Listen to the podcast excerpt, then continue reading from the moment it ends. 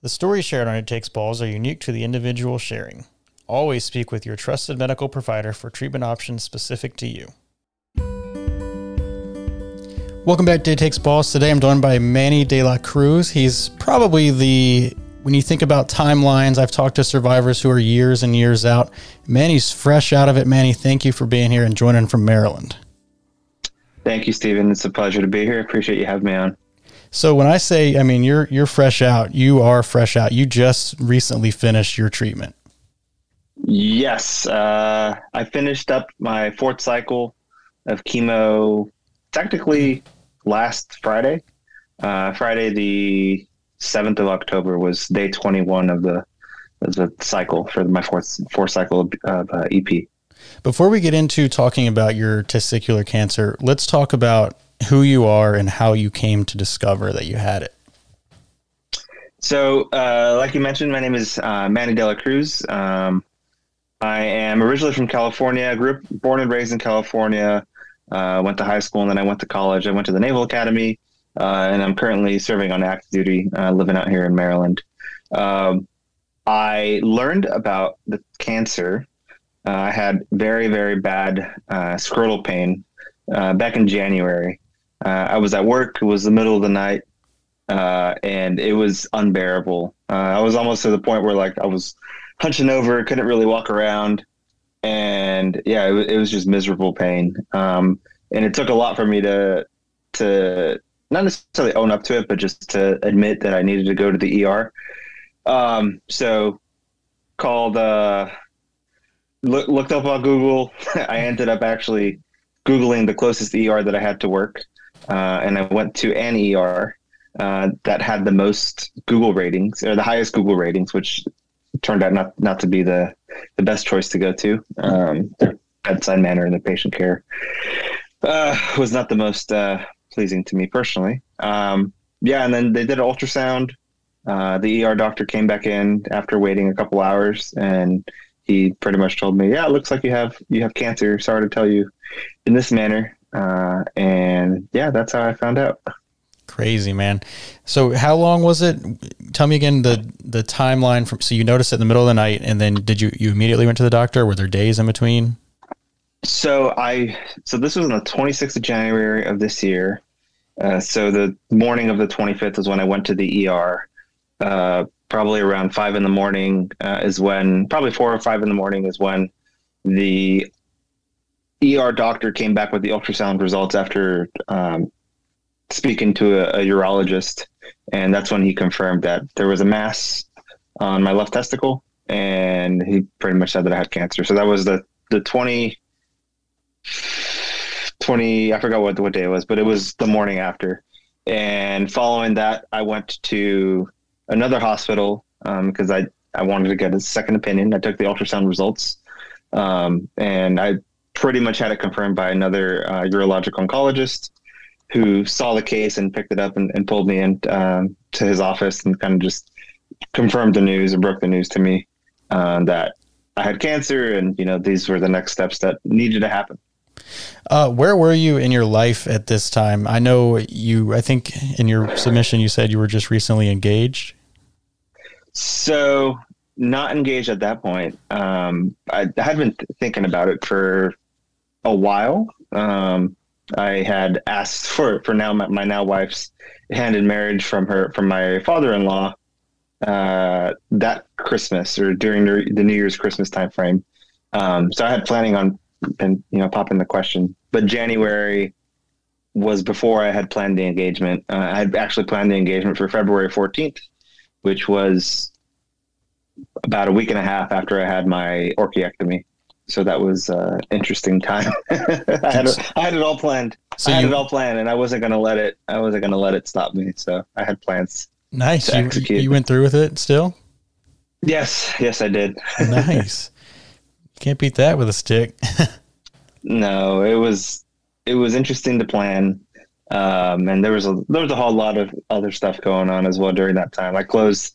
So I, when I got diagnosed, I was actually an, in escrow on my home um, and the day that I had the confirmation from the oncologist was the same day that I closed on my house. Um, so that was an interesting time. I signed all the closing documents in the morning, didn't get to see the house, and then I went straight to the hospital because I had an appointment later that afternoon. Uh, and then he, you know, reconfirmed or broke the news again, and then finally made it back home to finish moving into my new home. Nice, dude. Yeah, that seems like it's the the theme is it happens right when people are in the middle of things. How old are you? I don't know if we said that yet. Uh, I'm 30 years old. Okay. Yeah, so you're right mm-hmm. in that in that age range of uh, 15 to 44. Um mm-hmm. where was I going to go with this? Okay. So take me through your was testicular cancer ever on your radar before it happened to you? Like had you had any friends that had had it? Did you know that it was even something to be concerned about? No, it it was not. Uh, I did, personally did not know anybody with it. Um, I do have a family history of cancer. My my mother passed away a couple years back from oh, no. uh, from a, a cancer, um, so that was pretty recent. So I mean, we I knew about it, not testicular cancer specifically, but I knew about cancer. And you know what it can do to a family, what it can do to a support system, uh, and just having to live through that process as as a caregiver. Um, now it's just a different experience um, on the other side as hopefully a survivor. You know, knock on wood, depending on how my my next appointment goes with my oncologist. Oh, you got this. I'm sorry to hear about your mom too. How did this uh, how did this kind of emotionally play in? I mean, you talked about you were planning your engagement and you talked about with your mom like the support system. You're now wife. I mean, how did that kind of affect your relationship? Uh, it put a lot of things not necessarily on the fast track, but I, we definitely got to know each other a lot better. And I think the way that um, my wife supported me throughout the entire process, just like my family did, really solidified um, that she's she's the person that I wanted to marry, or that I that I ended up marrying, or that I wanted to marry. Um, so I guess you could say that it, it really did put things on the fast track, and it it just kind of asked I was very certain after really the first surgery that uh, like I'm making the right decision and, and you know going through with it. Um, now emotionally, it's it's honestly been a roller coaster over the past nine, I guess nine months now at this point. Uh, just ups and downs of everything that's going on, you know, medically, personally, um, just in all facets of the life. Yeah, I mean, talk about your engagement, and you say not your wife. I mean, so you got married while being treated. Yes, yes, we did. Um, I was when I got diagnosed. I guess a big I was a big proponent of not letting this hinder me and what I had for goals personally, professionally, um, just in my life in general. Like I, I had, you know, these New Year's resolutions that I that I had set out with that, you know, just like everybody else. Some of us only got through a portion of them, um, but I had various goals that I set, had set for myself um, and I didn't want to let this define, you know, this year or me, um, and stop me from what I was trying to do with my life or just progress in general. Awesome, dude. So, okay, so when you first heard the word cancer and it had testicular cancer had not been on your radar, what did that how what did that do to you? Oh man. Um I immediately had well, at first because of the experience that I had at, the at the ER, I didn't believe the ER physician. Um, and then it kind of sat with me, and I read the ultrasound report. Um, and I obviously I did my own research because I like to do my own research. Um, but I honestly didn't believe it until I sat down with another another uh, urologist oncologist. Um, and at that point, uh, it, it really hit me like I, you know, the feeling of like where you have a big, something big in your throat. And, um, I guess I, I didn't know how to explain it, but it really, you know, you know, put me on my ass, if you will, um, about how I was feeling and, you know, what I had to deal with. And I didn't know what all it meant. I don't know. I had no idea what the treatment options would be. Um, I didn't know that, you know, following him breaking the news that the, the, the surgeon was going to say, all right, we can take it out and, and, uh, before the end of the week, and think about this. This is Monday, and no, this was Tuesday that I saw um, the physician or the urologic oncologist, and he said that he could have us uh, OR time scheduled for Thursday. Mm. So like a two day a two day turnaround. He's like, oh yeah, we can get you in and out, um, and we'll be done with it. And it was it was it all moved very quickly in the first week or so, um, and it was a lot to process and a lot to handle personally. Yeah, uh, were you left or right? left. Same, same. So okay, so we know you had the orchiectomy. Uh, what were your other treatments? So I had the orchiectomy in uh, beginning of February, February third, um, and then you know, a couple months passed. Had uh, the first follow up labs, and then uh, those that ended up coming back were actually no, I take that back. The pathology came back from the orchiectomy, and they had found, uh, I guess, what's called lymphovascular invasion um, that had spread up through the spermatic cord, uh, and that's when the oncologist gave me the, the treatment options of surgery or um, surveillance. I opted for surgery because I, I, just wanted to be be done with it at that point. So I had ended up having surgery in April. Um, three months passed. Three no, April, May, June, July. Yeah, about three months passed. Uh, and then I did my next set of follow up labs and chest X ray, CT scans. Um, and then I got another phone call from the oncologist uh, saying that my uh, tumor markers were still elevated. I believe it was my HCG was elevated still. Um, and he said that could only mean one thing. Um, and, and, he said that that meant chemo, that I fell in a very small percentile of uh, individuals that have to, you know, continue treatment after the orchiectomy, the surgery, the RPLND, um, and still having, you know, signs of cancer in, in my system. So that was all within a, so February, April, July. July is when I started chemo. So you had the orchiectomy, and was it the you had the RPLND? It says on your submission. So you had mm-hmm. a pre chemo RPLND. Yes, I did. Did you have any uh, side effects from that, like the retrograde ejaculation or anything like that? No, um, thankfully I I did not um, have that side effect specifically. I mean, there was other ones, you know, just dealing with the the pain, um, just the left side of of my body it doesn't have the same sensation, same, same sensation as the right side of my body was. So there's some potentially some nerve uh, recovery that's still going on, uh, just on the left side of my body because it was a it was a left templated uh, RPLND. Um, but I no, thankfully I I did not have that issue. Um, and before the RPLND, they had advised that I go through with uh, the sperm banking process to you know preserve that option for future use. And so that's what I elected to do. Um, did a couple rounds of that uh, just to make sure that you know I, I was ready, ready following any um, you know unusual circumstances where I wasn't able to you know ejaculate naturally. All right, so you had the RPLND, and I mean, what is that like emotionally? You know, you think you're done maybe after the orchiectomy, and then you have this RPLND, which is a major surgery, and then you think yes. you're done, and then find out you have to have chemo. I mean, what does that kind of do? Does that knock you down over and over again? Yes, it, uh, it was a lot to handle. Just the surprisingly the orchiectomy, um, emotionally because everything was so quick, and I just I just wanted to be done and over with it. Over with it. Um, the orchiectomy didn't affect me too much as much as the RPLND the chemo did.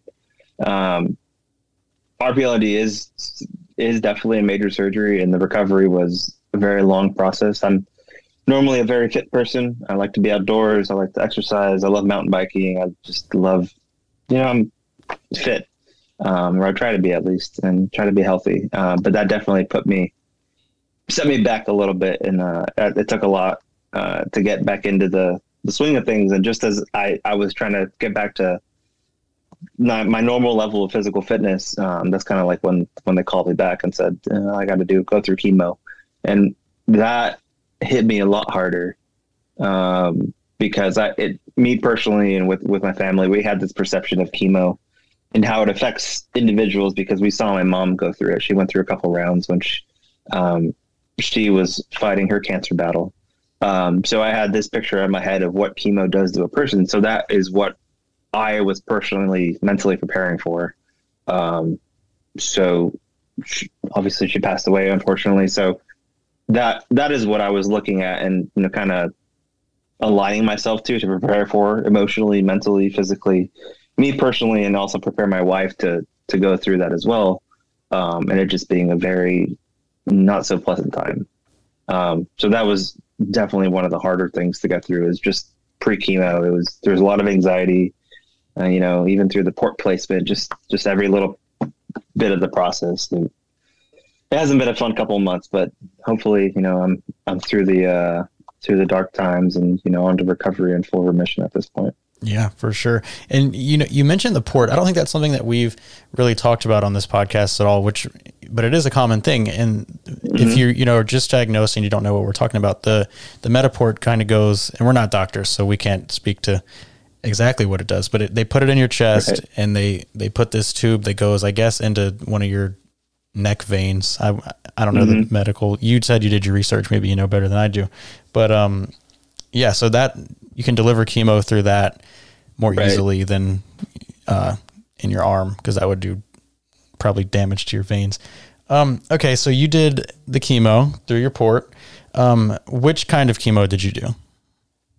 So uh, initially, the plan was for three cycles uh, BEP, and that's uh, bleomycin, etoposide, and cisplatin. Uh, so that started July 18th, I believe, July mid, middle of July timeframe. Um, so I did all the pre chemo tests, labs, you know, baseline tests. I did an audiogram. I did a uh, pulmonary function test. Everything came back, you know, good.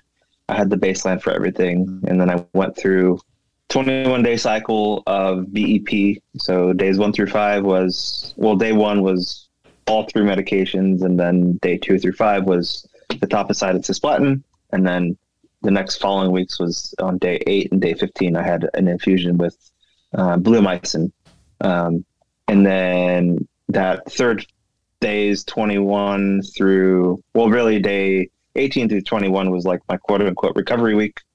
Um, and it was during that time that i did my next set of uh, labs. So i did another pulmonary function test. I did um, more more labs to check my my, my toxicity and a couple other tests. And it was when I did the pulmonary function test, um, they found that there was a significant, not I don't know whether or not it was significant, significant enough to my oncologist and, and the, the medical team that they ended up changing the treatment plan from BEP to EP.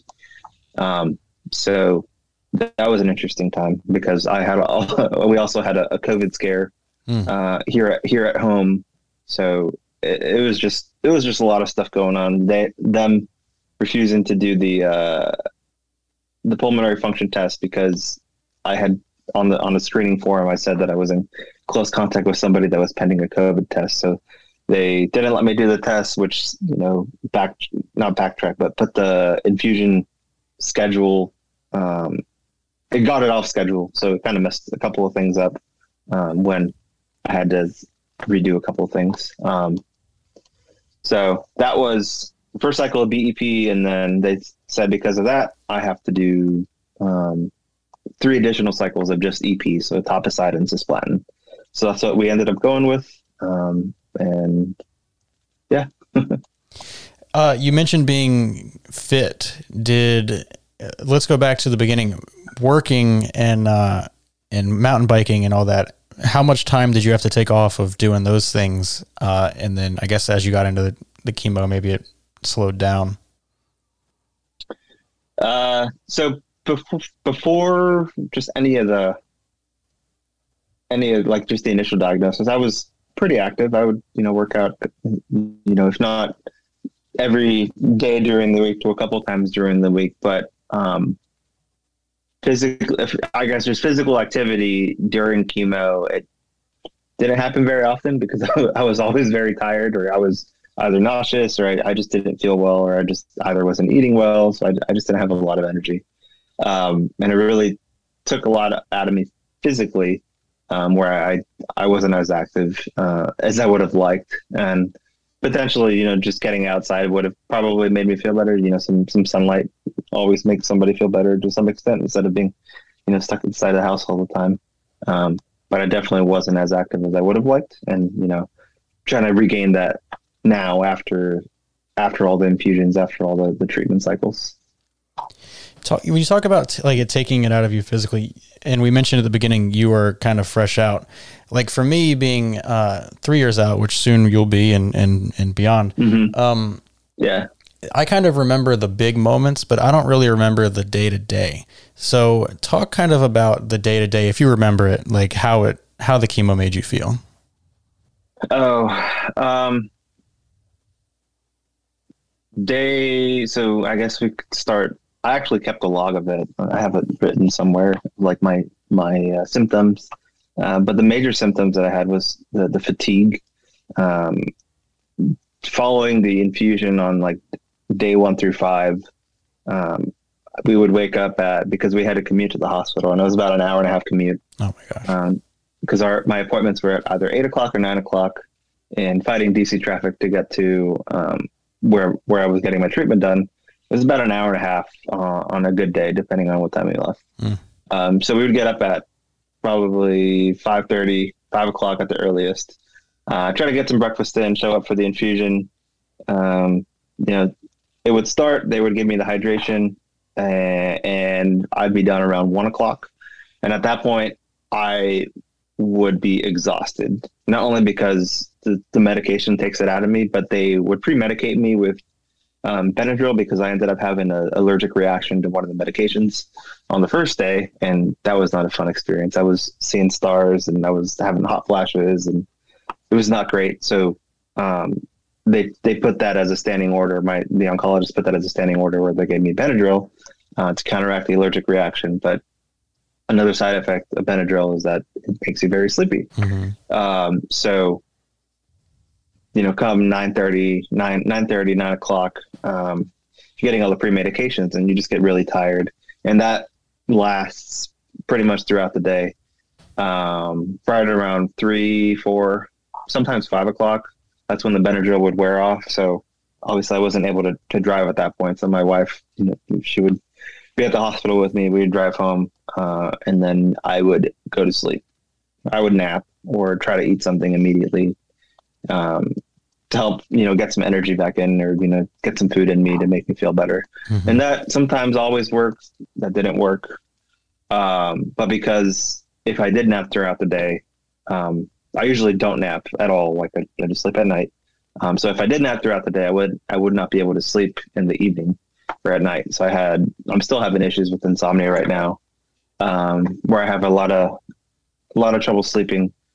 Um, so that was one of the side effects. I also mm-hmm. had a lot of issues with um, migraines during my first cycles. I would have terrible, terrible migraines where like I couldn't open my eyes. I would be mm. stuck to the bed. I had a ice pack on my head. Um, so I ended up having a, a, consult with a neurologist and, and they assisted with uh, some medications to help out with the migraines as well. Um, so I'm on that until I schedule another follow up, which I'd be doing soon.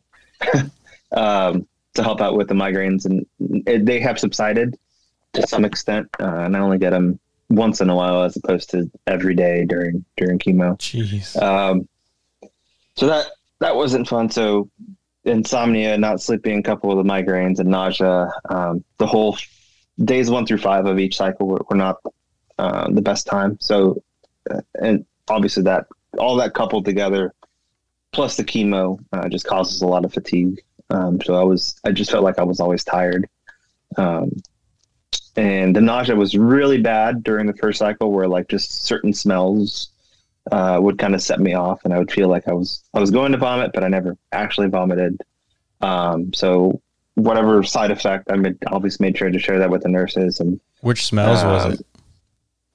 Fried food. Okay think I think one time uh, I uh, either myself I tried to make a sandwich. It was like with it was like a, I was making an egg. I think it was in the kitchen on it was like day six, uh, which is a Saturday, like the following morning, and just the smell of the butter and the food cooking just made me just made me sick. So we always had uh, the little we bought them off of Amazon. It's like they sell them in packs of a hundred. The, the, I guess the vomit bags. Oh wow! So I always had those ready wherever we go. if we were to leave the house, I'd have two in the car. I'd have one in my backpack that I would take into the hospital with me. You know, if we would go to mass, like she, my wife, she would have one in, in her purse. Like we were always ready, uh, just in case something happened. How many did you uh, use out of the hundred? Um, I only used maybe like ten. Not bad. Um, not bad. Uh, so I never got to the point where I was actually vomiting it, it was just smells would trigger the feeling of nausea. Yeah. But it never it never got to the point where like I was you know stuff was coming out of my body. Hmm. Thankfully, um, which I was also very surprised about because what I saw with my mom, it was the complete opposite. Like she she could she was unable to you know to de-escalate you know that sensation of her having to vomit. Um, so she used she used them like clock. That's how we knew about them is because we bought them for her. Uh, so once once we knew I was going to do chemo, it's like right, we gotta we gotta order these things because they're going to come in handy, and they did, uh, thankfully. Nice. All right, so I got you off track. You were talking about this, like how treatment made you feel. I think you got to. Uh, that's my fault. I got you off track. I think we were must have been day six ish because you were talking about the smells. Hmm. Uh, yeah. So days one through five, uh, all the symptoms that I mentioned, um, and then I would get through get through the weekend, and if I didn't stay on top of uh, the medications, like the nausea medications, that would obviously make it worse. Because on day one, they give you a long, they gave me a long lasting nausea medication that would generally wear off at day five. Um, so if I if I forgot about the nausea medication, that would you know come with an onset of nausea, um, and then come day six for the bleomycin infusion, specifically for cycle one, it was honestly just like the other infusions. They would pre-medicate me, um, and I would just be very tired the day of the the day of the infusions for day eight and day sixteen. Um, but from day nine to day fifteen, it was just the normal symptoms of fatigue, insomnia, um, nausea, uh, migraines here once once in a while, um, and just getting around like doing day to day tasks that started getting progressively harder um, throughout each each cycle, um, like just cleaning the kitchen or washing the dishes or you know taking out the trash. Um, that started getting progressively harder. Or things like um, walking to from a parking lot or walking around the grocery store. I would notice that I would get winded um, just walking around the grocery store, and that had never happened before, and mm-hmm. that took a lot for me to process and and get used to um, accepting as as far as what I'm physically capable of versus or compared to what I was normally able to do, and it's still uh, it's still a process. I'm still getting used to it. Um, you know, just slowing down uh, and and understanding my limits because I can easily overdo it, uh, and you know, things won't turn out well uh, if I do. I, I recall uh, I had to change a tire, uh, a flat tire once, and my my father in law was here visiting, um, and I was so set on changing the tire, and I wasn't doing it in the most efficient manner, and I was just you know stressing my my body physically, um, and I got to the point where I was about ready to pass out because mm-hmm. I just wasn't paying paying attention to myself and to you know how I was doing physically. Uh, and I, I, you know, stood up. I was very lightheaded, and I said, "Okay, let's. I'm not going to do that again." Um, so thankfully, I didn't pass out. Um, but yeah, just things like that, where like day to day tasks became increasingly difficult as the days went on. Um, and for me personally, it, it was very annoying because I'm, very, I'm a very independent person, and uh, asking somebody to asking somebody to help me do, you know, insert whatever day to day tasks um, took a lot for me to do, uh, honestly, and it, it, it, wasn't a fun time. It's arguably one of the hardest things that I've had. Not maybe not the hardest things, but one of the difficult things that I've dealt with personally is accepting help from others because I'm relatively, or I try to be as independent as I can. Yeah. So, did you take all this time off of work or during chemo, or were you still going in a few days? Thank, no, thankfully, um, work was very understanding with um, you know the diagnosis. Uh, they weren't um, they didn't want to be an additional stressor to me, so um, I was nice. able to take the time off of work and just focus on the chemotherapy. You know, staying as sane as possible throughout the entire process. Um, so I'm very thankful for the the flexibility that they they provided. They've been providing. Yeah, and you mentioned like being winded, doing all those things. Being somebody who was fit before, I'm sure you know, as you increasingly distance yourself from treatment, you'll get your stamina back. I was never really active, so mm-hmm. and I'm still not. Um, and like this summer, I was at the skate park for the first time in a long time, filming some friends, and I thought I really thought I was gonna die. Like it was so I don't know if it was the heat or if it was just my stamina so low. But if you like are active, you'll probably get back to how you were. It takes it takes time. I I signed up through uh, through the there's a foundation that the hospital um, there's a patient navigator that works there. She's been very helpful, but uh, she put me in contact with uh, something called the Ulman Foundation. But bottom line is that they have a, a 5K that they have cancer survivors. Um, it's called the Cancer to 5K, and it was just something to put on the calendar as like a goal for myself. Yeah. Um, so I think it's on October 23rd is when the 5K is. Um, so we'll see how that goes. Nice. Yeah, I, I, went running today, and it was a very interesting time. we're recording this October 12th. This is going to come out November uh, 29th, I think. So we'll just say congratulations, okay. you ran the the okay. race. yeah. yeah. um, all right. So I mean, as things compounded, how were how did that make you feel day to day? As far as well, I guess just all the symptoms and just everything with chemo. Yeah. Um I guess it really depended on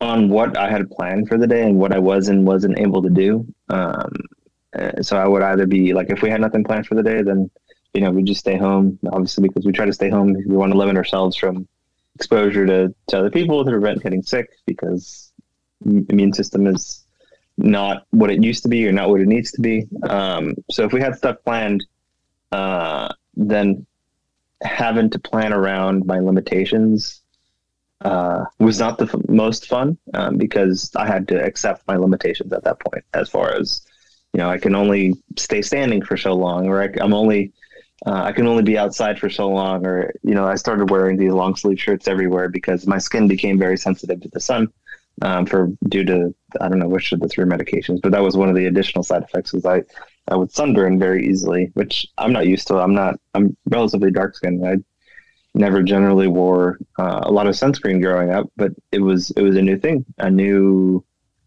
I guess not limitation, but a new planning factor to to incorporate in you know the day to day. So if we had stuff planned, that was that's was the most difficult part is planning around my new limitations. Yeah. Um, okay, so you finished treatment. You said like last last Friday. Friday. Yeah, so you really are fresh out. Um, so where do you, where do you go from here? I mean, you you've had the RPLND. So what are they saying might be the next steps? Hopefully, you're clean, but you you have scans yeah. later this month. Yes, so I have a scan scheduled for 25 October, and then the follow up appointment with my oncologist on the 26th. Um, following that, uh, I'd have to go back to the specific notes, but it's I think every three months. Uh, I'll have a CT scan, labs drawn every couple months, um, audio audio tests every couple months because one thing I forgot to mention is I had uh, ear ringing. Uh, I think it's called tinnitus. Mm-hmm. Uh, that was that I had that start during cycle one, and I still have it to this point. I just don't notice it as much. Um, but that was documented as as a known side effect to I forgot which one of the medications it was. Um, so I have that scheduled every so often, and then uh, pulmonary function test. I have that scheduled as well for I think it's every year up until 2020 something. Um, so hoping for good news on the on the 26th of October, where they say you know we got it all because that's that was the goal is complete, um, not removal. I don't know what the specific terminology is for what the goal of the chemo because there's different goals that they set mm-hmm. um, for different patients. Um, so yeah, hopefully I'll me I'll be like you three years from now, and you know it's, it's all in our rearview mirror, and we're just survivors at that point. Dang right. All right. So somebody who just got diagnosed, you're they're listening to this podcast because they searched testicular cancer and they and they came across this episode. What do you say to them? Uh, there is light at the end of the tunnel uh, for sure, regardless of what your treatment options are. Um, and you will hear that you will hear either the medical team or your nurses that say that testicular cancer is arguably the best cancer to get because it has the highest, you know, chance of uh, recovery. Um, everybody's different. Just know that um, you know, trust your medical team. Make sure you ask all the questions um, never feel like you have to, to go with you know one person's opinion Uh, and if you do, there's always you know other sources, resources that you can do your own research. Uh, there's patient navigators, you know, other social workers that can help you out and point you in the directions of all sorts of resources where you can get all the answers to your questions before um, you do a surgery, before you start chemotherapy. Um, is yeah, that's what I would that would offer is try to get all the questions answered as much as you can um, because it's it's a long process depending on you know the staging of of, of what you may have. Great advice. Were you a big hair guy before before chemo? I was. I was. I had a full head of hair. Um, it started falling out between cycle two and or between cycle one and cycle two, and uh, I got tired of seeing the hairline around, so I, I opted to shave the head and just keep it. It's slowly starting to grow back, um, but it's still splotchy. So until it fully grows back, I'm just going to keep shaving my head. Yeah. Well, by the time this episode comes out in a month and a half, you'll have a you'll have a full head of hair. You'll have it down I to your so. down to your hips. I hope so. No, not quite that, but but it, it should be coming back by then. Um, is there anything else that you want to add that we didn't talk about? Um, no, I think I think we covered a lot of the uh, the cancer experience. Um, for for anybody else that's listening, it's uh, you know, there's like I said, there's light at the end of the tunnel. Uh, it may be hard while you're going through it. Um, I mean, it may not be fun, but you can definitely do it. And uh, there's all sorts of support resources that you can seek out. You can call me if you want, and I'll talk to you um, if you need to talk to somebody. Uh, you mentioned uh, your mom unfortunately passed, and you've had it, so you've you've seen cancer now from different perspectives. How has this, um, both of those journeys, kind of shaped your perspective on life, if at all? Mm-hmm. Yeah, um, it definitely you know taught me to to not take things for granted. Um, you know, specifically with the time with my mom. You know, I was only able to be with her. We she was only with us for so long, so um, there's certain things that you don't necessarily. It, I guess it puts things in, into perspective as to you know what's a big deal versus like what you you have to cherish while you still have it. Um, and having gone through it from you know the, the caregiver side and as, as, the patient side, um, I also understand that it's it's a lot for the caregiver. It was a lot for my wife, and I'm definitely very appreciative of the sacrifices that she has made, that my family has made, that her family has made uh, throughout the process. So uh, just as we're going through it as patients, it's a lot for them um, to see their loved one going through that and just getting you know their body beat down uh, from from medications or you know surgeries and having to having to see somebody recover that they love so much. So um, that's another thing that I put into perspective. That is because I saw it like it was a lot for me personally having to see my mom go through it and pass from cancer. Um, it, it's uh, I'm definitely more, very more, much appreciative of of what my wife has done for me uh, throughout this entire process, and I wouldn't, would honestly wouldn't have been able to do it without her, hundred percent. Shout out to all the caregivers. Uh, is is testicular cancer something that you kind of go around and, and, and tell all your friends about now or um? Uh so initially it wasn't. Um I initially I was honestly kind of embarrassed about it for whatever reason. I don't know why. Um maybe because I had to admit that there was something wrong with me or I'm not sure but when I had the orchiectomy I was embarrassed about it and I refused to tell anybody about it. I kept like people that needed to know knew my family, my wife. Um, and I think following the surgery is following the surgery. And once I had chemo is when I started to become more open about it. Um, and I was, once I started chemo, I was definitely more open about it. And I became more open about it as well, and I felt more comfortable with it because um, I went to uh, there was like some support groups um, that are available through through the hospital and through the Ulman Foundation that I've dialed into. Um, and the first couple of them, I, I went to uh, one of them uh, and I spoke to other survivors, and I felt like my my story didn't hold light to what they they have went through.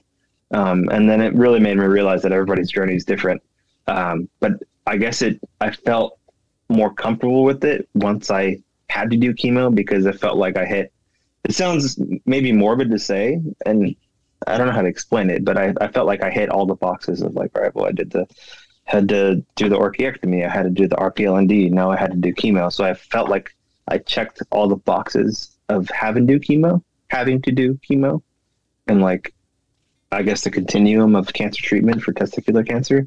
That I became more vocal about it, um, and I, now somebody will ask me like, "Yep, I have had hopefully uh, cancer," uh, but before I, I definitely was not. I was like, "Yep, I'm just a normal guy."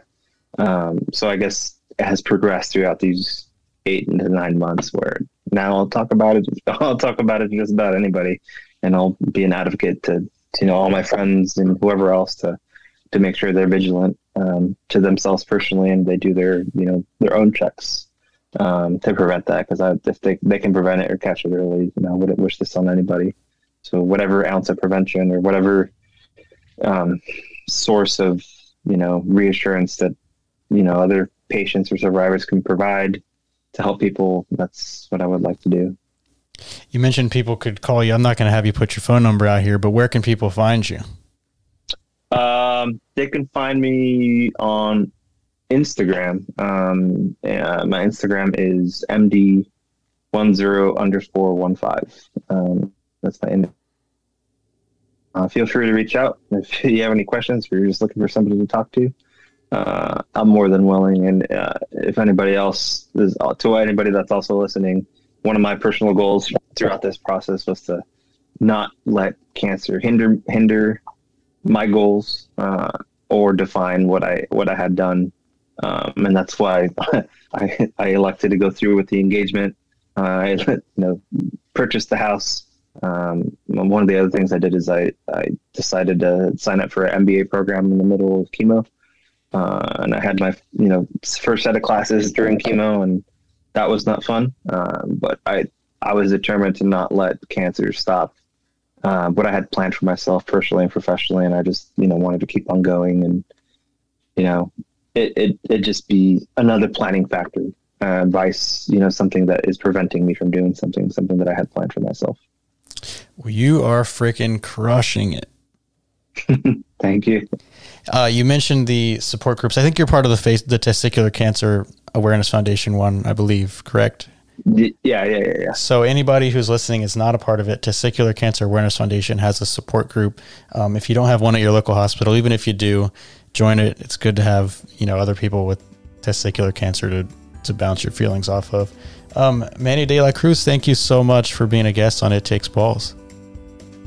Thank you so much. I appreciate it, your time. For more information and resources for your testicular cancer journey, visit testicularcancerawarenessfoundation.org. You can also follow us on social media at Testis Cancer. We're on Facebook at Testicular Cancer Awareness Foundation.